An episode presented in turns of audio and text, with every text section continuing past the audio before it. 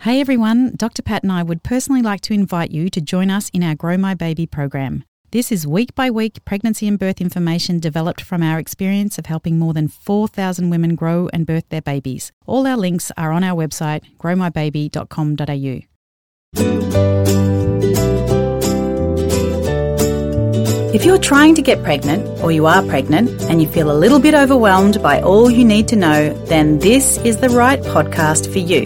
Welcome to the show. I'm Bridget Maloney. And I'm obstetrician Dr. Patrick Maloney, and this is The Kick, your expert led podcast that delivers the essentials of growing a baby. Make sure you head to our website, growmybaby.com.au, to get some awesome free tools like our pregnancy knowledge checker to help you feel like you got this. Welcome, everyone.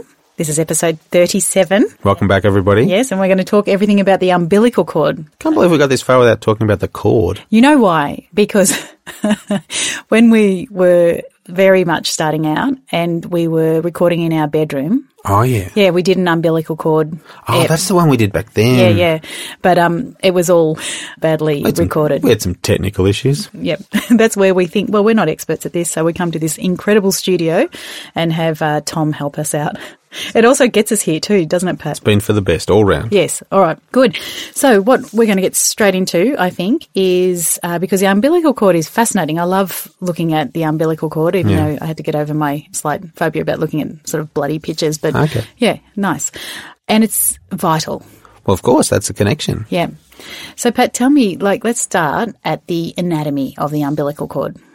Yeah, it's actually it's quite an interesting structure and sort of beautifully adapted or designed to do exactly what it needs to do. In that cord is a, a vein, usually a vein and two arteries. And the vein is for bringing oxygenated blood from the placenta down to the baby. And then the two arteries pump blood back the other way, back up towards the placenta, deoxygenated blood. So the opposite of what it's like in, in you and I. Oh, yeah, right. Yeah. So the vein is uh, larger and soft, and the two arteries are smaller and hard, and they're surrounded by some stuff called Wharton's jelly, which is uh like a shock absorber Yeah. because the cord gets a little bit battered around. Baby grabs it and squeezes. Uh, can It'd be get like Hmm. a little toy in utero, wouldn't it? yeah, yeah, you can, well, you see it on ultrasound all the time. They'll if the cord comes past them, they'll grab it. Oh, wow. And so it needs to be a little bit shock absorbed. We don't want the babies squeezing, cutting off their own uh, lifeline. And it gets a little bit battered around by fetal movements and in labour. Yeah. So it's got that nice shock absorption to it. Yeah. And of course, it runs from the placenta, ideally from somewhere around the middle of the placenta, but occasionally over near the edge, Yeah. down to the baby's belly button. And does the strength of the attachment of the umbilical cord to the placenta, does that differ or does that matter? Uh, there's some variations in anatomy, and some of those are related to poor fetal growth. Yeah, right. So if you go for your 20 week scan and they can see that the cord inserts right into the middle of the placenta and everything looks very standard and normal, then typically we, we wouldn't really need to rescan that woman unless there was another problem. But if you've got something called a peripheral cord insertion where the cord inserts right over on the edge of the placenta, then there's some association between that and third trimester growth problems. So we typically have another look. And so that's definitely picked up on ultrasound. Yeah, it's part of what they should be looking for in a second trimester ultrasound. It's part of the, the worksheet Yeah. Oh, um, that the sonographer goes through, tick off that they've. All the boxes. Yeah, Yep. and, and where the cord inserts is important. Now, hopefully, when I we launch this episode, we'll put up a photo of a really big. I've got a beautiful photo of an incredible, thick, healthy-looking umbilical cord. Yeah, so that's they're the ones we like to see. Yeah. um, and it, it can be really quite thick, sometimes remarkably so. The cord is much bigger than you think. Hmm. Yeah. and then there are sometimes we see the cord unusually small. Yeah. occasionally that's uh, you know in diameter, and unusually sometimes that's um, So thin, you mean like thin? thin. and- Yeah, yeah, exactly. And sometimes that's just normal, just the way it is. But other times it can be associated with other problems. So, So- if the baby's too small, the cord might be too small as well. Right. Okay. And so, how do you assess? Like, if is that sometimes when you say it could be a problem? Like, what is the problem around a thin, sort of scrawny-looking cord? Well, the cord is normal if it's doing what it's supposed to do. So uh, if the baby's happy and growing well, and uh, remember we can measure the blood flow in the cord with ultrasound. Oh, yeah. Uh, so using Doppler technology, that's, you know, Doppler is technology related to how moving things reflect sound. And ultrasound is sound waves. And if we point it at the cord, we can graph how the sound waves are reflected by movement within the cord. And that can tell us a lot about how the flow is. Yeah. And the flow in those arteries in the cord will change if the placenta is too gritty, too small, too high resistance. And we often will see that in conditions like pregnancy induced hypertension, so mum's blood pressure's too high, or preeclampsia. And it's part of the workup of a baby that's potentially too small or not being well nourished by the placenta. And in the third trimester, that's part of that whole process. If we're worried about a baby, if the baby's not growing properly, of continually asking ourselves in the third trimester, is this baby better off out than in? So, what is a cord accident? I've heard you talk about cord accidents before. Uh, cord accidents. Uh, that's different. That's a that's a um, a very very sad situation where the baby can get tangled up in their own cord. Or during birth, or. Uh, n- no, during the pregnancy itself. yeah, right. Yeah, so it, it's a, a rare but still seen cause of uh, stillbirth. Oh, wow. Yeah. And so, how can a baby get tangled up in their cord? Well, I think probably what happens is that the cord might get looped around the baby's neck and then maybe twice and then maybe it gets tight and then the fetus will kind of panic and, you know, Move even more. Mm. move even more. and then arms and legs can get involved and the baby can get tightly caught up in their own cord. Oh, God, I could just imagine there's a wave of panic that's just gone over all our listeners Look, right now. that's right. And Yeah. it, it's, it's a sort of a nightmarish um, scenario. It is real, but it's rare. Rare, yeah. Yeah. Are any more are people more prevalent to having a cord accident? Look, I don't think so. I just think that it's just one of those things that might be seen. And occasionally the cord around the neck might be picked up on ultrasound. Mm. But r- remember that the complexity is that that's not always abnormal Yes, that's right. Some people, some babies are born with the cord around their neck and- every day. Yeah, Yeah. So that's, if it's not tight and it's not troubling the baby, Mm. then it's not really an abnormality. Is it a problem with the again back to the anatomy? Is it a problem if somebody's got a really super long umbilical cord? Yeah. Cord length is an interesting thing. It might relate to the risk of complications. If it's super long, the baby might be more likely to get tied up in it. And if it's very short, it might also be related to another rare complication, Yeah. which is something called a uterine inversion, where the, the baby comes out and then we're trying to get the placenta out. And if the cord is very short, Yeah, then excessive traction on the cord might cause the uterus to kind of turn inside out. yeah, right. Yeah. yeah, wow. And that's associated with postpartum hemorrhage. And, And you keep saying rare. Like, do you know the stats on that? oh, look, these are things that we, both of those problems are things we might see once a year. Once a year, yeah, yeah. And I mean, gosh, you're delivering hundreds of babies a Oh, Y- year. Yes, yeah. but also in in all of Ballarat. Oh, you know, right, so okay. you know that sort of you know um, a, a once a year occurrence in a two thousand baby town. yeah. Mm. Is there anything a woman can do to keep her cord healthy? Well, not. I don't think specifically. It's a good question. I don't think specifically. I think just um, it's part of being well in pregnancy. So managing blood pressure if it's there, having the blood pressure checked. Yeah. Eating well, exercising, those sort of things that we know. Smoking? Uh, yeah, absolutely non-smokers. Yeah. yeah. Yeah. So the really thin, potentially insufficient cord is something we might see in a heavy smoker. Yeah, right. Who also had a, a correspondingly small and insufficient placenta. Yeah. And unfortunately, a correspondingly small and potentially unwell baby. Yeah. Oh dear. Okay. And what about cord knots? Like I've seen pictures of cord knots on Insta. Yeah, that's another thing that people worry about, Yeah. but is less serious than it looks.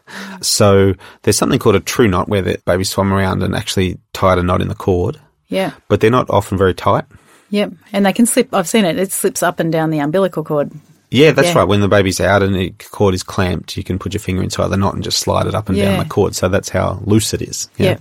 And a loose cord knot is something we'll note, and that's called a true knot. uh, It's an actual knot. Hmm.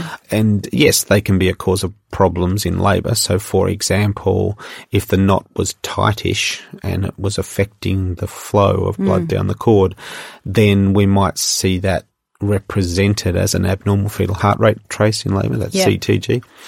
And sometimes, if we s- had a very abnormal CTG in labor and we knew that everything else was okay, it was a well grown baby at term, one was laboring well, and contractions weren't coming too hard or fast, but nonetheless, the, the CTG was highly abnormal. At the subsequent birth by cesarean section, you might notice an, a knot in the cord. Yeah, right. Yeah. Yeah. So that's true knot. And then there's another, there's another thing called a false knot, which is just a lump in the cord Yeah. that looks like a knot, but it's not. And all of these things you kind of wouldn't know so much until the baby was born and you, Yeah, that's you were right, able yeah. to look at the umbilical cord. Yeah, so we examine the cord just like we examine the placenta. It's always cool to have a look at the cord and the placenta, but also there's a potential that we might find abnormalities that might be worth sending the cord and the placenta off for a pathological examination. And all of that might be relevant to the woman's plan for next time. Yep. Okay, my brain is still back stuck on the cord accident Hmm.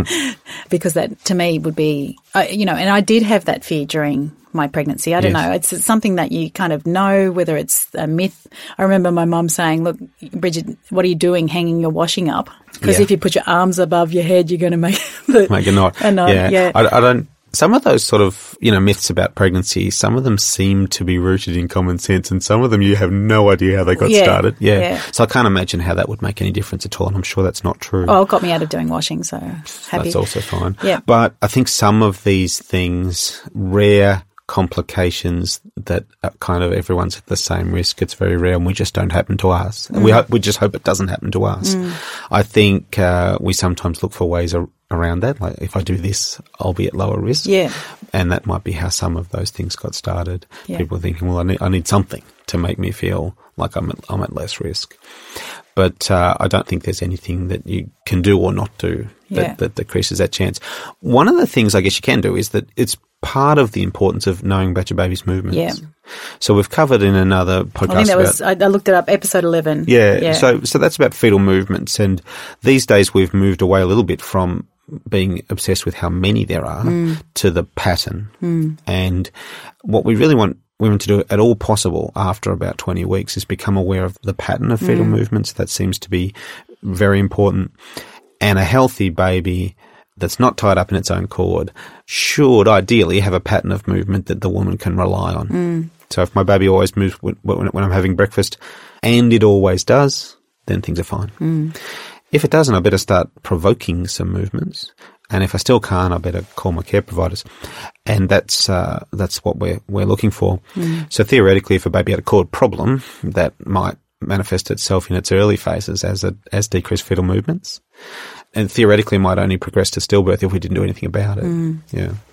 And I think um, we've said it before in that just go back and have a listen to that episode, episode 11. I think it's a because good one. It's pretty, I mean, it's vital and also between pregnancies. So you can't really compare yourself to other people um, and their pregnancies. And you can't really compare each pregnancy because our the difference between our third and fourth boy was so marked and I think I might have even said that in the ep- and what the difference was was the third boy he was just a gymnast and Yes. I I was always reassured he was always flipping around and you know kind of making a nuisance of himself Yeah. But the fourth boy, I think he slept most of the time. He just didn't move, did he? And so I'd say, okay, Pat, let's uh, let's uh, at lunchtime can, can Have a you- listen. Have you listen? Uh, yeah. So, it, but one thing that did provoke movement always with Rex was uh, shower. Yeah. Like he would always move in the shower. So that's that's perfect. That's what I'm yeah. talking about. Yeah. Yep. That's pretty important that we get that right. Well, I'm, I'm going to move on then. I feel a bit Feel more better. Yep, yep. So the other thing that is a bit of an exciting uh, lights and sirens sort of moment is a cord prolapse, isn't it? Yeah, so that's a sort of a hopefully a end of pregnancy thing. It's it's rare. It's you know uh, potentially dangerous, but usually well managed. Mm. And that's where waters break and the cord comes out instead of the head. Yeah. Cord comes out first. And why is that a problem? Well, it's not always a huge problem for the baby in that it's obvious if the cord's hanging out, it gets woman. You know, if she's in the hospital, we deal with it immediately. Mm-hmm. If she's out of the hospital, she comes straight to the hospital because everyone knows it's not normal for the cord to be hanging out, and things tend to get managed quickly and well. Mm. But what the cord will do if it's outside the body and cold is it can spasm, Oh, right. and that can affect the flow down the cord, Yeah. and uh, really upset the baby. Yeah. yeah. And sometimes that happens in really fast labours, and sometimes those really fast labours can happen at home accidentally. Yeah, theoretically, it's something that could happen at home, and you know the appropriate management of that would be to put it back in the vagina. Poke it back in. Yeah, so great loops of it don't tend to come out. Mm. No, just a just little, a little bit. bit. Yeah, and the warmest place for the cord to be would be back in the vagina, so Yeah. so you can push it back in and and hold it there Yeah. and call an ambulance. ambulance and the ambos uh, Excellent.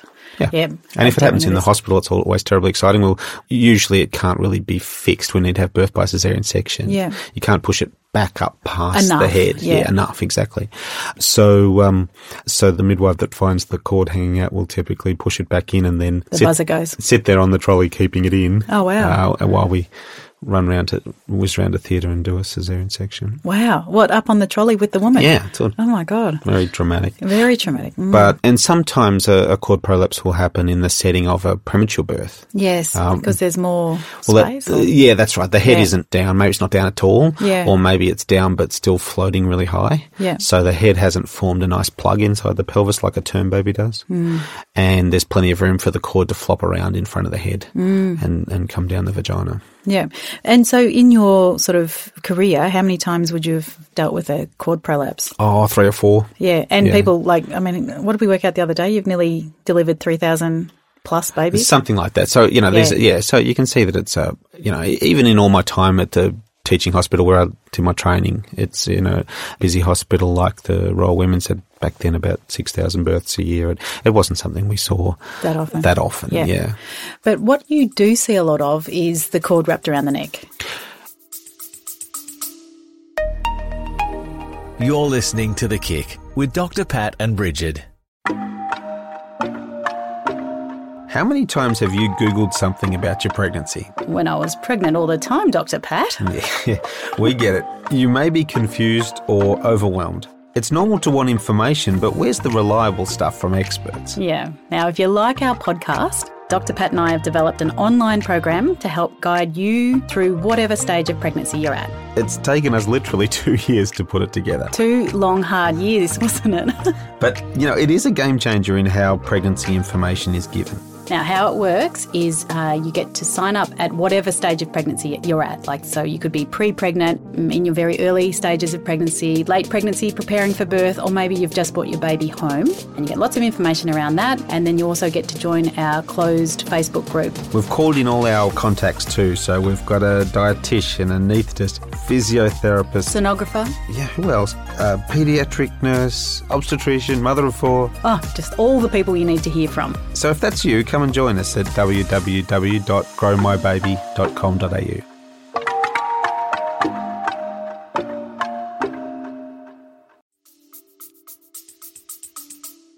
Absolutely. That Yep. yeah, and, and that's really a normal thing for the cord to be loosely around the baby's neck when the head comes out at a um, vaginal birth.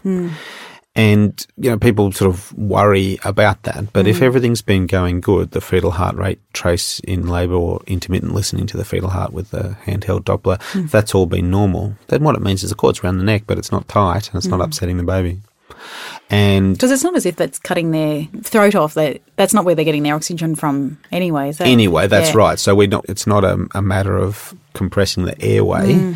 It's that the cord, if it's very tight around the neck a few times, might not work very well. Yes, it might Yeah. not have the oxygen and the deoxygenated blood running in it properly. flowing properly. Yeah. That's right. So the cord is actually really quite beautifully designed, though, so that even if your head comes out and the cord, even if the cord is trapped between the baby's front shoulder and the mother's pubic bone, if you can imagine that, Yeah. the way that the two arteries within the cord run run in a sort of a helical structure, sort of twisted structure, Yeah. they they're able to keep pumping. Yeah. So it's hard to obstruct the cord all, altogether Yeah. which is good because it gives you plenty of time then to feel over the head to see if there's any cord there. Yeah. And if there is, you loosen it off and flop it over the baby's head Yeah. so that it's no longer around the neck and then ask the woman to push again and free the front shoulder. So Pat's moving his hands around again, people, to make this visual one day. So that's um, that is something that a daily event on labour ward and, and not a pathological thing. Yeah, right. I mean, uh, that does become family folklore a little bit. What about if it's wrapped, say, twice, which we've seen? Yeah. Even so, um, if it's not tight, it shouldn't be a problem. But it's interesting if someone, i- if there's a abnormal fetal heart rate trace during the pushing phase, Yes. but the woman is fully dilated, so she doesn't need a cesarean section. She'd be better having a instrumental birth Yeah. to bring the pushing phase to a close quicker Yeah. because we're worried about the baby. but the baby's so far down and almost out that an instrumental birth is better than a Caesar, Yeah. then you go ahead and do that instrumental birth, a vacuum forceps, whatever's required. It's interesting how often caught around the neck once or twice is the presumed explanation for the poor fetal heart rate trace. Yeah. Yeah. Right. Because you'll see it and you'll go, oh, there you go. That's There we go, why, that's why. we were struggling. Yeah.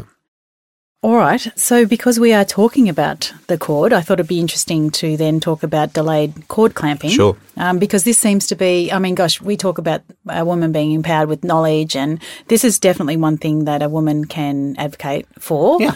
Uh, Just talk us through it. What happens? So delayed cord clamping is just the practice of basically waiting until the cord stopped pumping blood in the direction of the baby before you clamp it and cut it. Yeah. and uh, w- you know we used to we used to be in a bit too much of a hurry to Yeah. do that, I think, and and there's plenty of good blood inside the cord, and it's rich in stem cells, Yep. and it, it turns out that they're better off in the baby Yeah. than in the bin Yeah. with the with the cord. So um, Or if someone's chosen to take it home. well, yes, that's Yeah, right. yeah. But, the, but the baby can use it. So when it first sort of started happening, I guess maybe seven or eight years ago, a lot of obstetricians, including myself, thought that it was fine. It would, there wasn't a downside to do it, but we didn't really think there was going to be much upside. Mm. We were also worried that it might have increased the rate of jaundice. oh, yep. Uh, if you've got a baby that's got, if you like, too much blood, um, then the excess blood will break open and release the yellow pigment, and that's what jaundice is. So we thought that if we gave the baby too much blood by that way, that would increase the rate of jaundice. And it- it's turned out to- to not have a, a very important effect on the number of babies with jaundice. And that any extra jaundice that it does cause is relatively easy to treat with those lights. Mm, The benefits outweigh the risks. Yeah. Yes, absolutely. And the benefits are probably something we're just starting to learn more about now. Yeah, I've I've read something. I've got the the stats all wrong, but it can um, have that baby's iron stores for the first few months of life. Yeah, more iron, m- more blood volume. There's a fair bit of volume in that because there's not that much blood in a newborn baby anyway. So Yes. what's sitting in the cord is actually a useful A amount. to big the baby. percentage of Yeah. the baby's blood. Oh, And then exactly the benefit of the stem cells. Watch this space. Yeah. Yeah. So it's easy to do, and really the only scenario where it really can't theoretically be done is if the parents wish to donate or collect the cord blood for storage. Yeah, that was my next question. because you can't empty it into the baby a- and, And- storage. yeah. it's one or the other. Um, Yeah, right.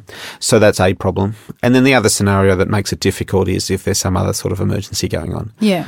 So, for example, if the woman's having a postpartum hemorrhage, Yes.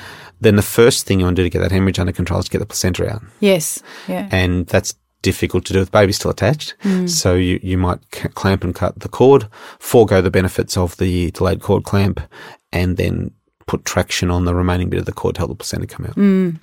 And that's a scenario that can happen at vaginal birth.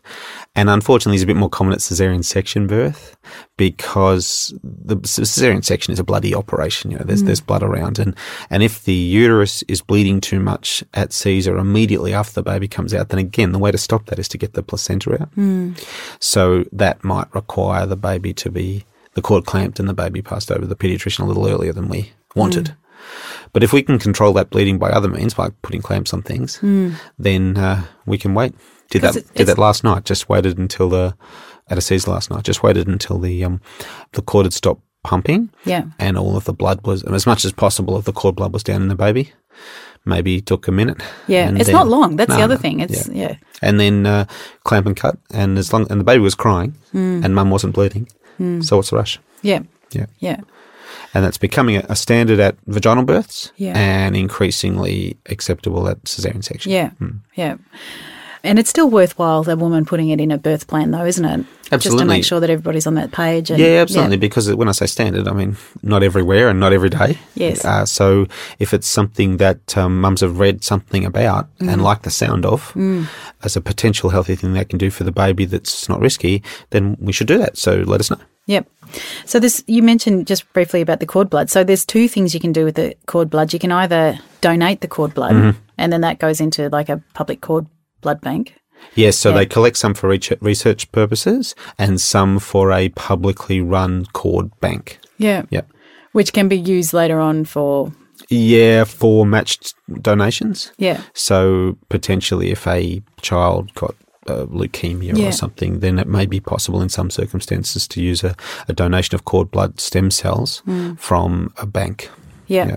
And somebody doing that might be motivated by altruism, or, or why would somebody want to do that? Yeah, altruistic donation, that's what it's all about. Now, not every hospital collects for that purpose, though. Yeah. So collections tend to be done in big city hospitals where they're set up for it and where they've got a huge number of births per year Yeah. and can collect a lot of blood. Yeah. So if you are at a smaller community hospital, uh, regional country hospital, whatever, and they don't offer that service, don't panic because the service has enough blood. Yes. Yeah. They're getting enough from city hospitals for that Yeah. purpose. But somebody might have it in their birth plan that if for some reason I can't have delayed cord clamping, then I'm willing to do cord blood donation. Is it something that you have to consent for? Yes, but don't panic if it's not offered at your hospital. Yes. I think that's important.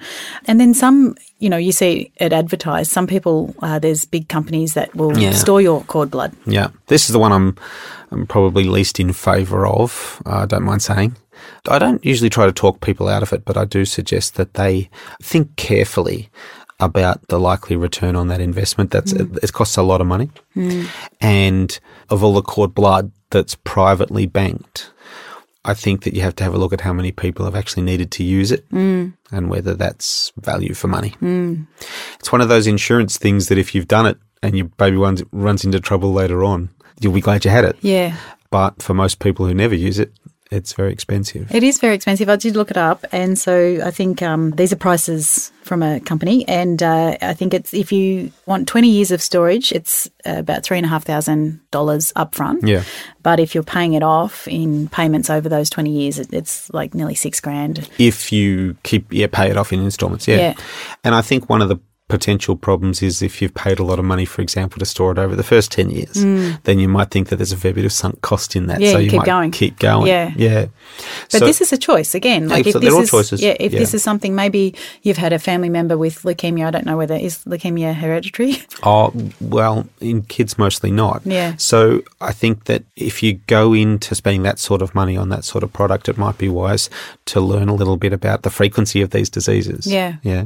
So that you're not buying an expensive insurance policy for something that's actually terribly rare. Mm. Yeah. because there's you know there's expenses all along the way That's right. and, and you've just got to weigh everything up and say well what's important for me and our family Absolutely. So I'm not against it per se, Yeah. but I am in favour of some critical thinking about whether that's the right way to go. and yeah yeah great well i hope everybody has enjoyed listening to everything about the umbilical cord if Yeah, we've we've, lumped a few things in Yeah, together yeah. there that aren't sort of strictly related, but they've all got the cord in common. Yeah. they've all got the cord in common yeah yeah, So it just seemed like a neat way of discussing that amazing structure that, that is the cord, that connection between mother and baby, and covering some of those things that people read about and come up. Yeah. All right. So uh, continue with the conversation with us when we post this. Let's chat over on Instagram, which is at grow underscore my underscore baby. We love hearing from you guys, Yeah. Send us a DM. Tell us what you think about everything the umbilical cord. and we'll talk to you next time. See you now.